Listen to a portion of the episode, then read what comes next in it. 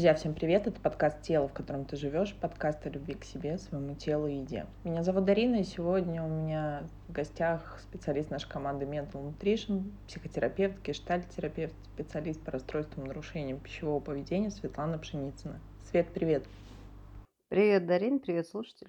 Друзья, прежде всего у нас классные новости. Мы запустили групповую терапию февраля по субботам в 12 часов у нас также запускается 2 марта поток четверги 19 часов. Еще можно успеть присоединиться. Для тех, кто не знает, сомневается, послушайте наш выпуск о групповой терапии, кому она подходит, для чего, как проходят занятия. Самое главное, почему групповая терапия для многих более эффективна, чем личная.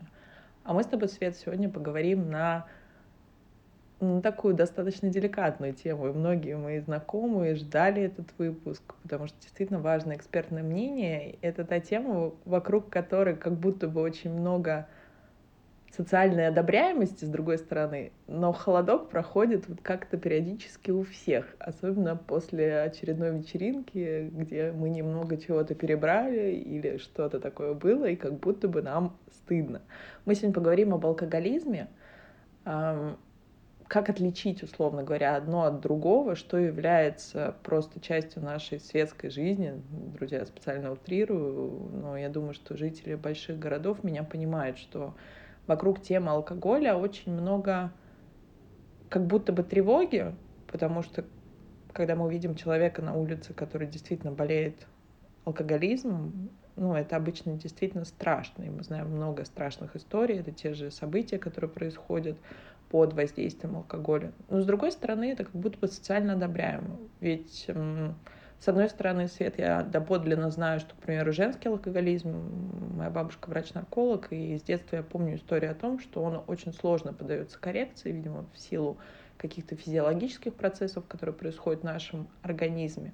Но, с другой стороны, это действительно социально одобряемо, когда я выхожу вечером условно говоря, в ресторан, и ко мне всегда подойдет сомелье, который предложит бокал чего-нибудь, может быть, и бутылку. Или, условно говоря, когда я встречаюсь с подругами или с кем-то на какой-то вечеринке или на каком-то событии, и в этом ничего нет такого, как будто бы, чтобы выпить коктейль, два, три, иногда бывают огрехи. Вот мне очень важно сегодня поговорить с тобой на тему, где эта грань, что я просто люблю так развлекаться, это достаточно не напрягающая часть моей жизни, которая просто делает вечер чуть веселее, ужин чуть вкуснее, и где у меня уже проблемы с алкоголем. То есть как отличить одно от другого.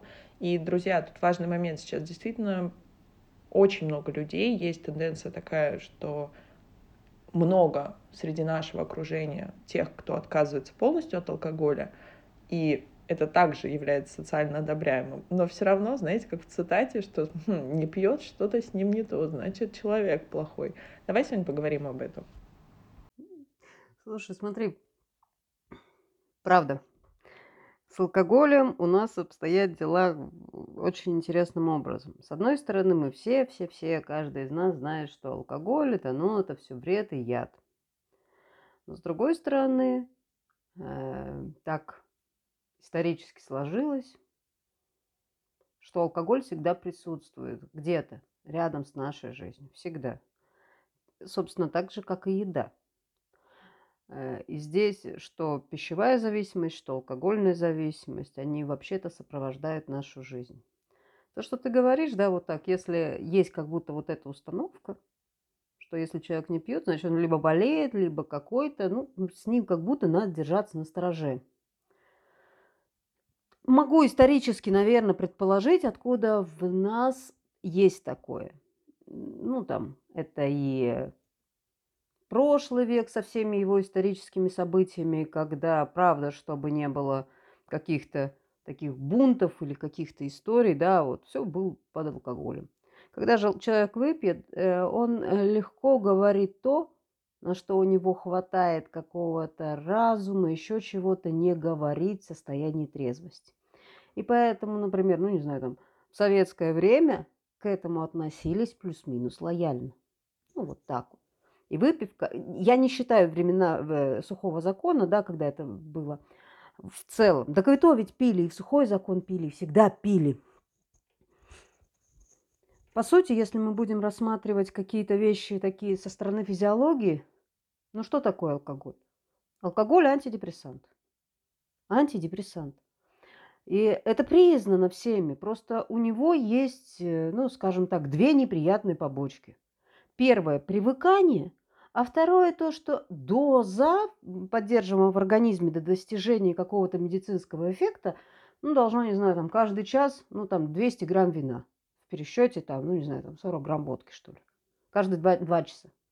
И тогда вот все будет жить радостно, и как будто мы на антидепрессантах. То есть алкоголь, он действует так, снимает тревожность, то, что делает либо нормальном состоянии человек сам в своем организме, да, вырабатывается, либо посредством терапии, посредством медикаментозно. А здесь можно легально выпить и при этом не чувствовать себя каким-то больным. Вот здесь слово «больной» беру очень в кавычках. Ну, то есть не понимать, не признавать, что у меня есть какие-то трудности и проблемы, которые я не могу решить, или мне тяжело решить, или у меня такой большой уровень стресса, что ну, мне надо как-то расслабиться. Часто же бывает, я не могу без стопки заснуть. Ну, это про что говорит? Это про то, говорит про то, что мой уровень стресса, мой уровень тревоги зашкаливает. И я не могу. Моя нервная система продолжает. И тогда алкоголь, он здесь снимает – расслабляет и становится легче. Но легче-то становится, но есть ведь и привязка. Ну, то есть я привыкаю, и я не ищу альтернативных и других способов. Ну, легче достать и выпить. Легче. Причем, если мы будем смотреть на наше окружение, то мы же найдем подобных персонажей себе, и это подкрепляет. Ну, это вроде как бы осуждается обществом, да, питье, но с другой стороны очень культивируется и принимается. И это как бы нормально. Ну, это не является каким-то сильно социально, ну, прям неприемлемым. Это нормально. А если нормально, и это разрешает не признать там какие-то болезни и страдания, и переживания, с коими надо там идти разбираться, то почему бы не воспользоваться этим способом? Свет, ну у меня вот тут сразу поднимается сопротивление на твои слова о том, что алкоголь является антидепрессантом. И да, друзья, фактически оно так и есть, но это как будто бы кредит под очень большой процент, знаете, вот микрозаймы. А что это означает? Это означает, что в какой-то момент, и очень часто к нам приходят клиенты, и действительно там есть та самая коморбидность с перееданием, с расстройствами пищевого поведения, о которых ты говоришь, но касаемо наших нездоровых отношений с алкоголем, условно говоря, когда они становятся нездоровыми, то, о чем мы с тобой сегодня говорим, это тот момент, когда мне нужна либо такая доза, чтобы мне стало спокойно, чтобы я, условно говоря, уснул, или снять вот это в основном напряжение, вот эту тревожность, да, фоновый, вот тот самый голос в голове, о говорят многие, который не дает, собственно, спокойно жить. И тут же второй момент — что на следующий день происходит вот та самая серотониновая яма, в которую мы попадаем, то самое психологическое, прежде всего, похмелье, когда мне становится сильно грустнее, чем мне было вчера, когда, условно говоря, я смеялась за ужином с девочками или плясала на вечеринке или ну, собственно, друзья, подставьте свое. Но на следующий день мы просыпаемся, и вот это чувство фоновой тревоги, оно не дает спокойно жить и почему очень многие, и так действительно происходит вот то самое кольцо э, зависимости, да, тот самый круг зависимых состояний, когда на утро мне проще похмелиться, чтобы опять, собственно, уйти в это состояние расслабления. Вот как здесь работает механизм? Потому что вот тут-то как раз-таки и становится тревожно, когда наши отношения с алкоголем перестают быть свободными. Так он так и работает. То есть, если тебе для организма нужно, не знаю, там, условно возвращаясь, там, 40 грамм или там 200 грамм вина в 2 часа, чтобы было нормально, ну ты же на этом не останавливаешься. Ты же берешь больше и залезаешь в этот долг. И, конечно, потом вот и происходит срыв. И как вчера было весело, так вот сегодня именно так же и грустно. Ну, может, еще чуть побольше даже. Потому что сегодня мы обнаруживаем еще плюс ко всему, что проблемы-то не разрешились. Напряжение как было, так и есть. Только еще там минус условно даже тут я даже не про деньги, хотя бывает очень порой чувствительные, да, какие-то, э, ну там, три вещи страшно смотреть после попойки, да? Кошелек, исходящие и что там еще? А, и фотографии. Ну, вот. То есть мы делаем еще какие-то дела, казалось, которые нам кажутся в моменте разумными, мы тратим на это деньги, потому что, правда, вот мне очень нравится поговорка, не поговорка, наверное, просто такая пословица, да, что э, только первая бутылка дорогая, остальные все по карману. Но вот здесь основной момент, что, по сути, с одной стороны, да, это способ, мы говорим с точки зрения психотерапии, что он нездоровый, точно так же есть биологическая привязанность, друзья, но он как будто бы социально одобряем, повторю. И я зачастую вижу, встречаюсь там с друзьями, с семьей на завтраке по выходным, что на столе у девчонок, например, может быть бутылка, там, бокал игристого. И это нормально, то есть особенно в больших городах это вообще не зависит от времени суток. И более того, у нас вся сфера гостеприимства работает на это, начиная от фудпейринга, заканчивая сомелье и всеми теми, кто, собственно, работает в ресторанной сфере. И вот как тогда здесь? Ведь уже говорила, что издревле действительно все наши праздники сопровождаются застольями. И это еще одна сложность, это еще одна схожесть алкоголя как раз-таки и вопроса переедания. Потому что, с одной стороны, мы привыкаем сопровождать радость, не знаю, бокалами хрустальными э, с шампанским, да, это было с советских, с любых времен, да, с царской России. И тут же как бы еда. Но вот где эта грань? между тем, что можно мне бокал 2, 3, 4, 5 просека, и ого, у меня уже проблемы с этим. Покупая первую бутылку, ты же правда смотришь так, ну, а стоит это того, не стоит, ну, какая-то критичность присутствует в разуме. А потом нет критичности. Потом говоришь, да я хочу. Ну, мне полегчало, и я хочу продолжение. Не хочу я возвращаться в какую-то в переживании, в боли, страдании. Я хочу продолжения. И так все и продолжается. И ты знаешь, ведь зачастую врачи говорят, что тут еще такой ключевой маркер, что наш мозг начинает, то есть мы как бы друзья психологически начинаем подбивать события. Вот есть тяга, тяга выпить или тяга поесть. Почему не устану повторять, что это два абсолютно одинаковых механизма. И я начинаю подтасовывать факты, я начинаю подбивать события. Вот я подошла к зеркалу и сказала себе, господи, у меня там какая-то новая складка. И все, и тут же подтягивается, меня никто не любит, я не выйду замуж, там, или что-то еще произойдет, или не встречу человека, или не смогу поехать в отпуск. Ну, подставьте свое.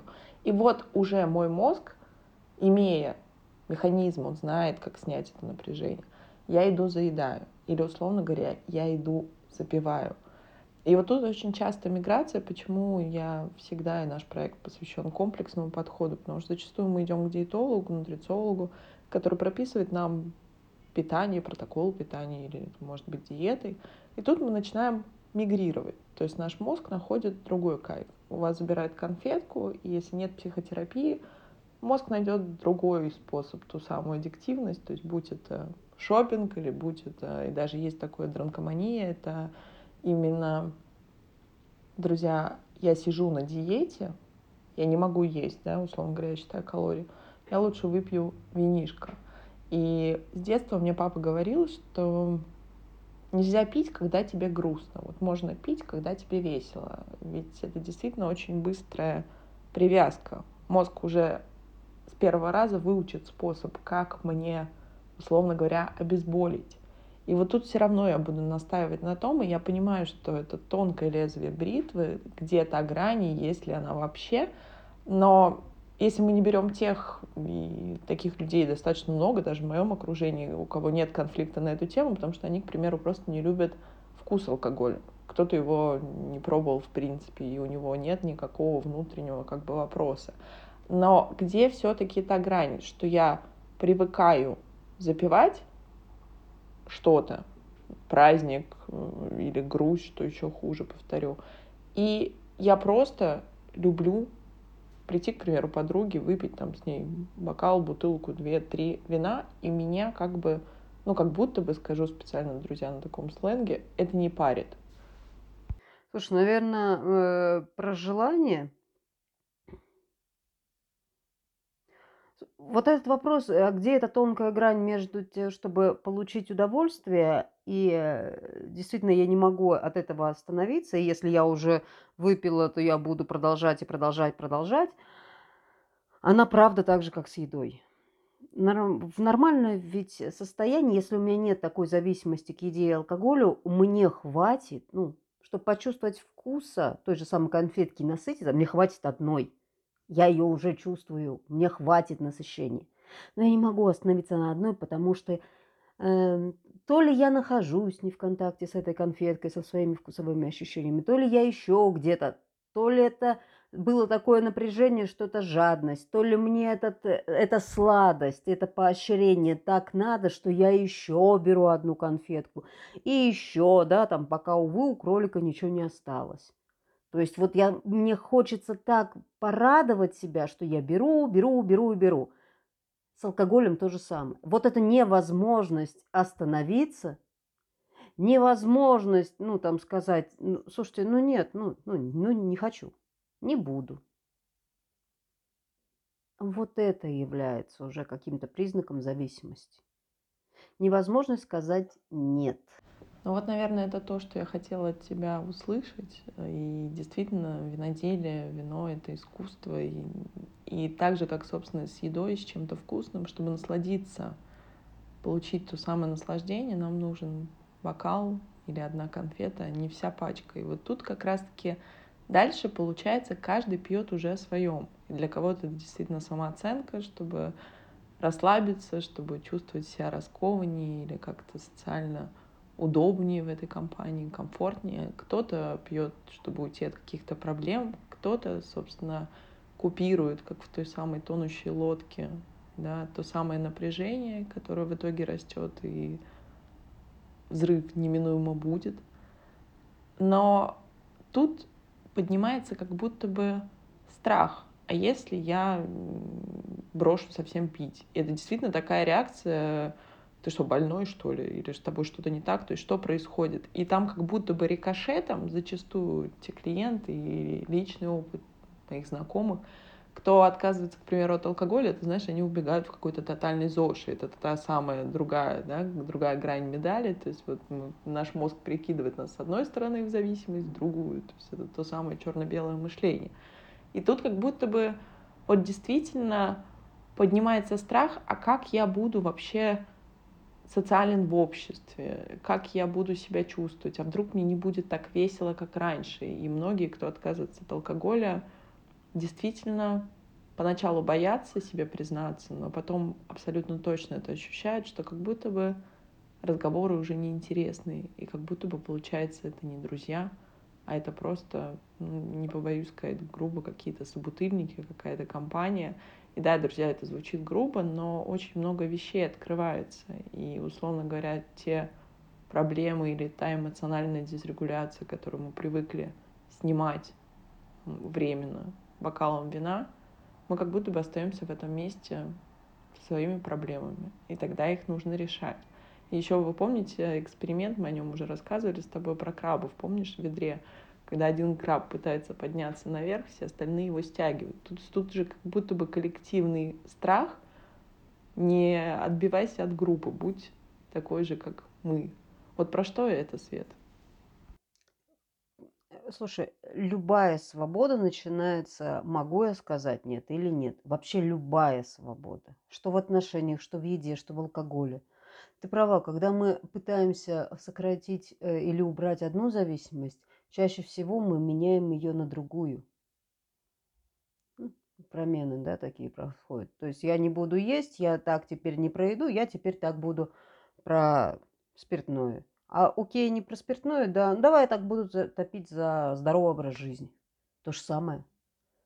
Понимаешь, есть вот здесь такие вещи, что чрезмерное э, злоупотребление занятием спортом, чрезмерное, это тоже зависимость. Ради чего? Ну, возвращаясь к твоему вопросу, где вот это понять, как это понять? Ну, смотри, ты пришла к подружке. Я просто не очень здесь э, доверяю. Мой пытливый мозг говорит, где-то здесь есть некоторая ложь. Ты пришла к подружке, и тебе с подружкой весело. весело и замечательно, да? И все так с подружкой хорошо. И тогда зачем тебе алкоголь? Ну зачем? Чтобы что? Если тебе так весело и хорошо, тебе какая разница? Сок, чай, ну, чего тебе? Вообще без разницы. А вот если ты пришла к подружке и вроде как хорошо, но есть какое-то напряжение. Я не знаю, там, ну, как-то вот какое-то неудобство. А как начать, а про что поговорить? Ну, вот как, какая-то шероховатость. И тогда правда, по бокальчику, и уже легче, и беседа потеклась, да? Какое-то напряжение снимается, страхи снимаются. Даже с подружками так бывает. Даже с близкими подружками так бывает. Это, наверное, про то, да я больше чем убеждена, что каждая, люб, практически любая зависимость, если она тем более менее, физи... Э, хотя они тоже все про химические, они про то, что я не очень в контакте с собой. Я не понимаю, что я чувствую. Я не понимаю своих желаний. Или я вынужден действовать не так, как я на самом деле хочу. И тогда я себе в кавычках помогаю. Либо расслабиться алкоголем, либо расслабиться с помощью еды, ну, либо там еще чего-нибудь. Снятие вот эти. Любая зависимость это снимает, да, тревожность, внимание, снятие напряжения. Поэтому, если я буду делать то, что я хочу, ну смотри, если ты чем-то увлечена, увлечена, вот твое какое-то, не знаю, хобби, нравится тебе вышивать крестиком, и ты тащишься от этого занятия, ты прям погружаешься в него и получаешь ключевое слово удовольствие. Ты не будешь сидеть и пить, и пить, и пить, потому что у тебя удовольствие будет в достаточном количестве. А если ты начинаешь говорить, я хочу рисовать. Я вот сейчас э, специально на таких простых примерах, чтобы сделать более видимым. Я хочу рисовать, я должен хотеть рисовать. Все, когда рисуют, получают удовольствие. И я тоже так хочу. И начинаю я рисовать. И правда, вылезает какая-нибудь скука, какое-нибудь отсутствие желания. И тогда, если я выпью, я сниму это напряжение. А если я еще выпью, мне как будто, ну, рисовать, так рисовать. То есть, ну, я удовольствие это получаю не от самого процесса рисования, а от того, что я снимаю напряжение. Э, если мы будем, правда, очень в контакте с нашими чувствами, нам не потребуется бутылка вина, чтобы завязать разговор. Кто любит спиртное, ну есть же очень вкусные вина, правда? Ну есть, вот они прям вкусные есть. Но чтобы почувствовать вкус и чтобы насладиться, вот хватит бокала. Все остальные мы пьем не для того, чтобы насладиться вкусом, а чтобы снять напряжение и вот убрать вот эти свои зажатости чтобы поднять свою самооценку в глазах. Почему, когда люди в состоянии алкогольного опьянения прекрасно поют? Главное не смотреть с утра. Или танцуют прям зажигательно. Самооценка внутренняя поднимается. Алкоголь говоришь, я, я певец и танцор. И еще я очень-очень какая-то. А потом, когда сталкиваешься с утра с реальностью, ну, оказывается, не так, разочаровываешься, падаешь еще больше в эту яму – эмоциональную. Ну и становится все как-то грустно и грустно. Но ощущение организм помнит, что радость и счастье, когда ты был в состоянии алкогольного опьянения, и ты был прекрасен. Хочется это состояние вернуть? Конечно, хочется. Ну, конечно, хочется. И колесо запущено. Ну, вот, Свет, мне кажется, ты сейчас сказала очень важную вещь, которая откликнется у многих и поднимет определенные чувства. Прежде всего, чувство страха. Ведь если действительно в буквальном и переносном смысле мы посмотрим на свою жизнь при отказе от алкоголя, то как будто бы окажется, что этот пятничный ужин с подружками не такой веселый, или не так-то интересно слушать то, о чем вы говорите, или не так-то смешно шутит э, сосед по столу и в целом то, как я провожу время, это уже не то и не с теми.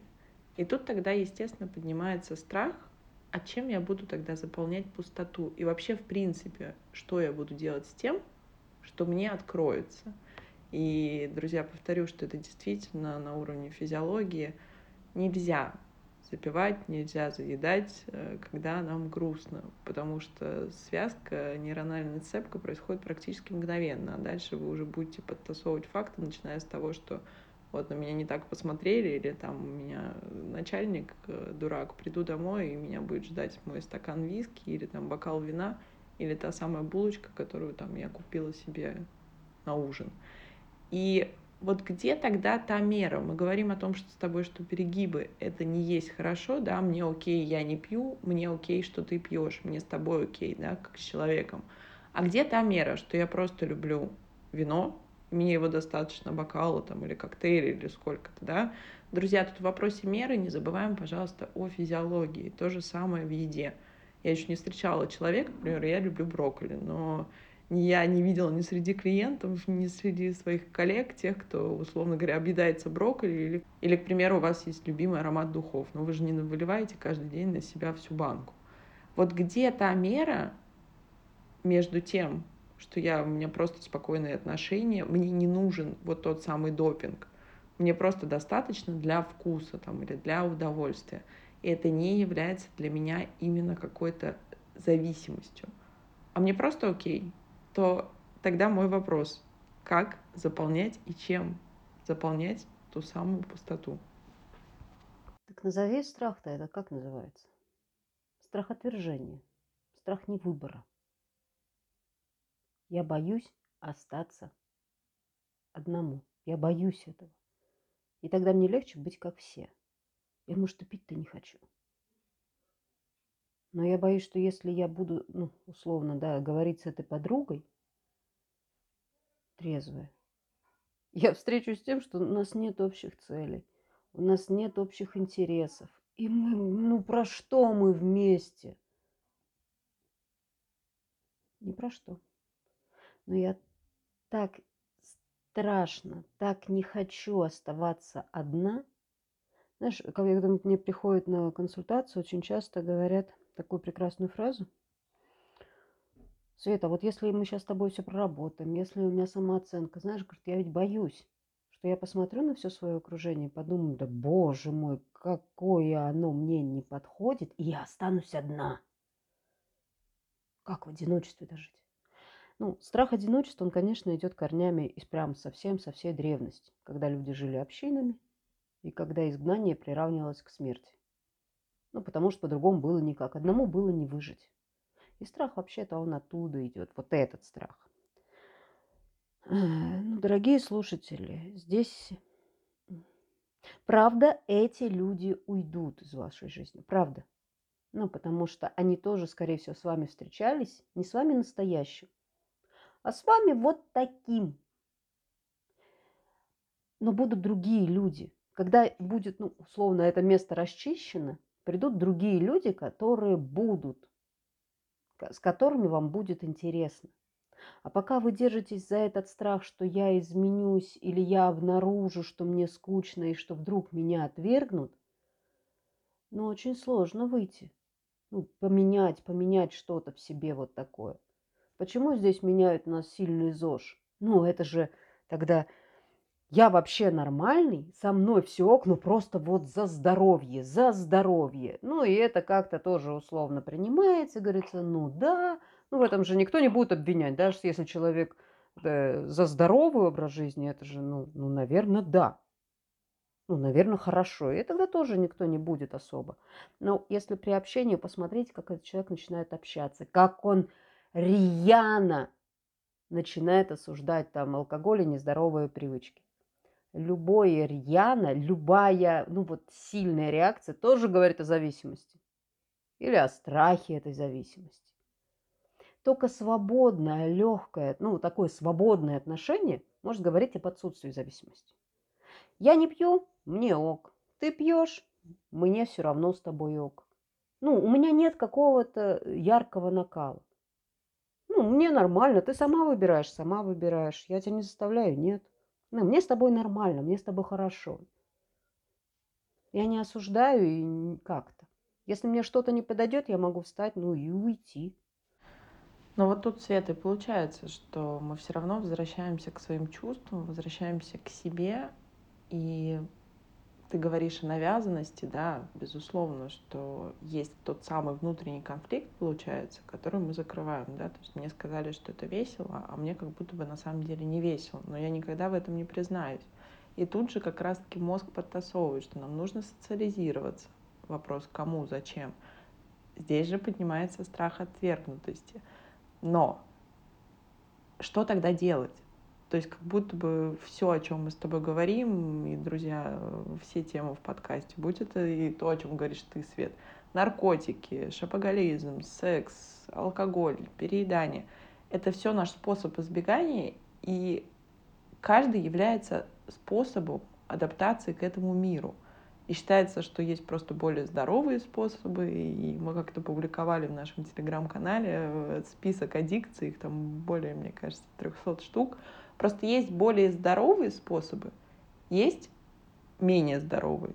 Каким-то у нас есть еще и физическая привязка. И как будто бы задача каждого человека и психотерапии — это найти более здоровые способы адаптации к этой жизни.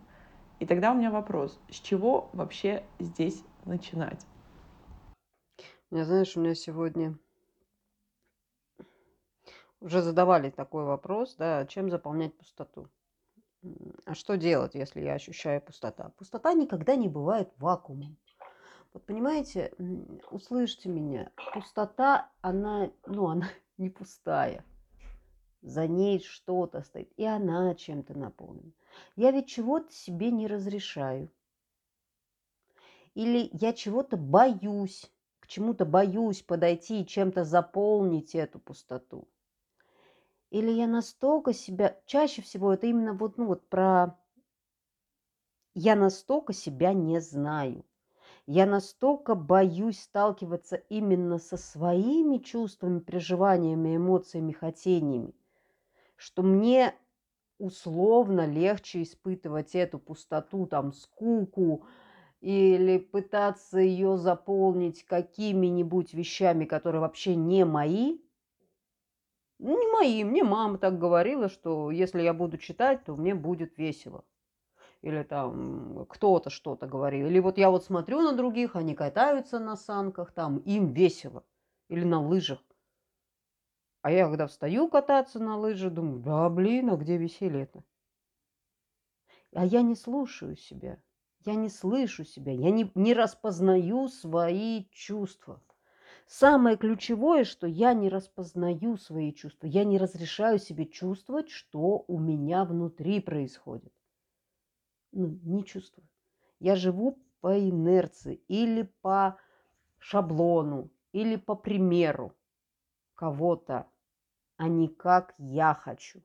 Я часто даже не разрешаю себе признаться, опознать свои чувства. Потому что если ты опознаешь хорошо свои чувства, ну, например, да, а, ты точно, например, понимаешь, что когда ты гуляешь одна, не знаю, там по лесу, у тебя возникает замечательное, хорошее чувство спокойствия, расслабленности, и ты получаешь удовлетворение. Но если ты начинаешь жить по примеру, ну, по примеру кого-то, кто-то говорит, в ночном клубе здорово. Ты говоришь, ну да, я вижу, вам здорово, приходишь в ночной клуб и не получаешь этого удовольствия. Э, вот это ожидание рушится. И тогда, чтобы не столкнуться с разочарованием, ну, разочарование – основное ожидание. Я хочу, хотел одного, я ждал одного, а получилось не то. Я ухожу в какую-либо там, ну, в повышение там, эндорфинов, да, в какую-либо зависимость в получении удовольствия. В любую. Алкоголь, еда, секс, да любое. Чтобы почувствовать, чтобы как-то закрыть ту боль или то, ту пустоту от разочарования, чем-нибудь другим добавлю и все. И ок. И в конечном моменте я э, и перестаю распознавать свои чувства, чтобы хотя бы не разочаровываться. Хотя бы убрать вот это ключевой маркер этой истории, если вы идете за своими чувствами, если вы их хорошо идентифицируете внутри и удовлетворяете именно их, вы получаете удовольствие и расслабление, наслаждение, легкость. А если вы их удовлетворяете криво, косо и вообще не их, тогда этого не произойдет. И, кстати говоря, в психоанализе же, по сути, вот такие наши аддиктивные поведения, наркотики, алкоголь, это же считается, по сути, растянутое сильно или иногда не сильно, и тот же, тот же самый экстрим, мотоциклы, все остальное, это как будто бы самоубийство, растянутое во времени. Легальное. Это легальное самоубийство, да. Ну, такой инстинкт, я не хочу больше жить. Понимаешь, вот э, очень хорошо пробовать. Опять же здесь, понимаешь, если я как все, и вот здесь мы опять э, зайдем в эту самооценку. Если я как все, если я делаю, если мне интересно то, как всем, да, если я делаю то, что как все, то условно меня не изгонят. Ну, я же как все, я же тут. Вот этот страх быть другим, он как будто бы ну, становится минимальным. Ну, я же как все. Мне интересно, как все, я занимаюсь, как все. А если я выделяюсь, ну, становлюсь условно, как я, а таких, как я, больше нет. Есть еще часть людей, которые схожи со мной по интересам. Ну, есть. Но вообще-то я вот одна. Такой, как я, больше ни в одном мире нет, нигде нет. Я вот такая. Разрешить себе быть «я такой» нужна определенная, ну тут, может, даже не то, что смелость, хотя на начальном этапе именно смелость нужна. Я разрешаю себе быть собой. Я разрешаю, я признаю свои чувства на любое нормальными и имеющими право. Мне не надо приспосабливаться, мне не надо мимикрировать, мне не надо себя заставлять. Я нормально, априори. И понимаешь, а когда я чувствую, что я ненормальная, и мне нельзя, тогда я становлюсь как все. И тогда возникает это условное напряжение. Что-то, мне кажется, я сейчас расплылась немножко по теме, но это правда такая тема очень болезненная. Все равно про самооценку, все равно вот сюда. Разрешаю я себе, принимаю я себя такой, реальный или нет. Ну и в целом, подводя итог нашей с тобой сегодня беседы, которая крайне неоднозначная, там очень много поднимается вопросов, чувств, сомнений и прежде всего страхом. Мы когда сказали некоторым нашим клиентам о том, что мы запишем этот выпуск, мы с тобой вначале говорили, там действительно как будто бы поднимается сначала интерес, но подспудно кошки скребут, они променяли это часом. И тут важный момент, друзья, наверное, каждый человек — который задается вопросом, а свободны ли у меня отношения с едой, с алкоголем, мы доподлинно знаем правду. Наша психика может это скрывать, но правду мы знаем всегда. И, наверное, здесь единственный универсальный рецепт, который может быть, это начинать знакомиться с собой. И действительно, поначалу для этого нужна смелость. Но для этого мы, собственно, с командой работаем, и мы тот проект, который всегда поддерживает и Друзья, я напомню, что в нашем центре есть бесплатная диагностическая беседа, если вам нужно поделиться своим запросом, если у вас есть вопросы, прежде всего, к себе, и вам нужна профессиональная обратная связь, мы всегда рядом. Все ссылки есть в описании. И подводя итог, мой, наверное, последний тебе вопрос. Мы говорили о коморбидности, да, то есть э, очень часто алкоголь и переедание идут рука об руку. И с чего свет начинает? То есть чем ты работаешь вначале, условно говоря, с алкоголем или с едой? Слушай, такая, такая история, на самом деле, и в том, и в другом случае я работаю с человеком. Я работаю с причиной. Понимаешь, снимать, э, снимать приступ там еды э, или снимать зависимость к алкоголю, ну, а если причина не устранена, а причина в другом причина э, внутри, да, в этой заниженной самооценке, неразрешение себе чувствовать, неразрешение, в конце концов, себе быть. Смысл работать, да, там вот алкоголь, вот это все, если у человека внутри нет разрешения. Если есть страх, что если я не такой, то что-то произойдет. Ну зачем? Поэтому я в, любо, э, в любом случае иду туда. И начинаем работу именно оттуда, так как э, снять, да, ты же знаешь, например, Эм, запойные алкоголики могут годами пить, а потом уходить в запой. Или там э, едоголики то же самое. Потому что внутри это напряжение никуда не уходит, если не происходит смены, если не происходит знакомство с собой. Кстати, отвечая все-таки на тот вопрос про простоту, это то место для себя. Познакомься с собой, пустоты не будет. Ну, и если честно, Света, звучит как тост. Спасибо тебе огромное за наш выпуск. Друзья, сегодня у меня в гостях был специалист нашей команды Mental Nutrition, психотерапевт, гештальт-терапевт, специалист по расстройствам нарушениям пищевого поведения Светлана Пшеницына. Это был подкаст «Тело, в котором ты живешь». Пока-пока.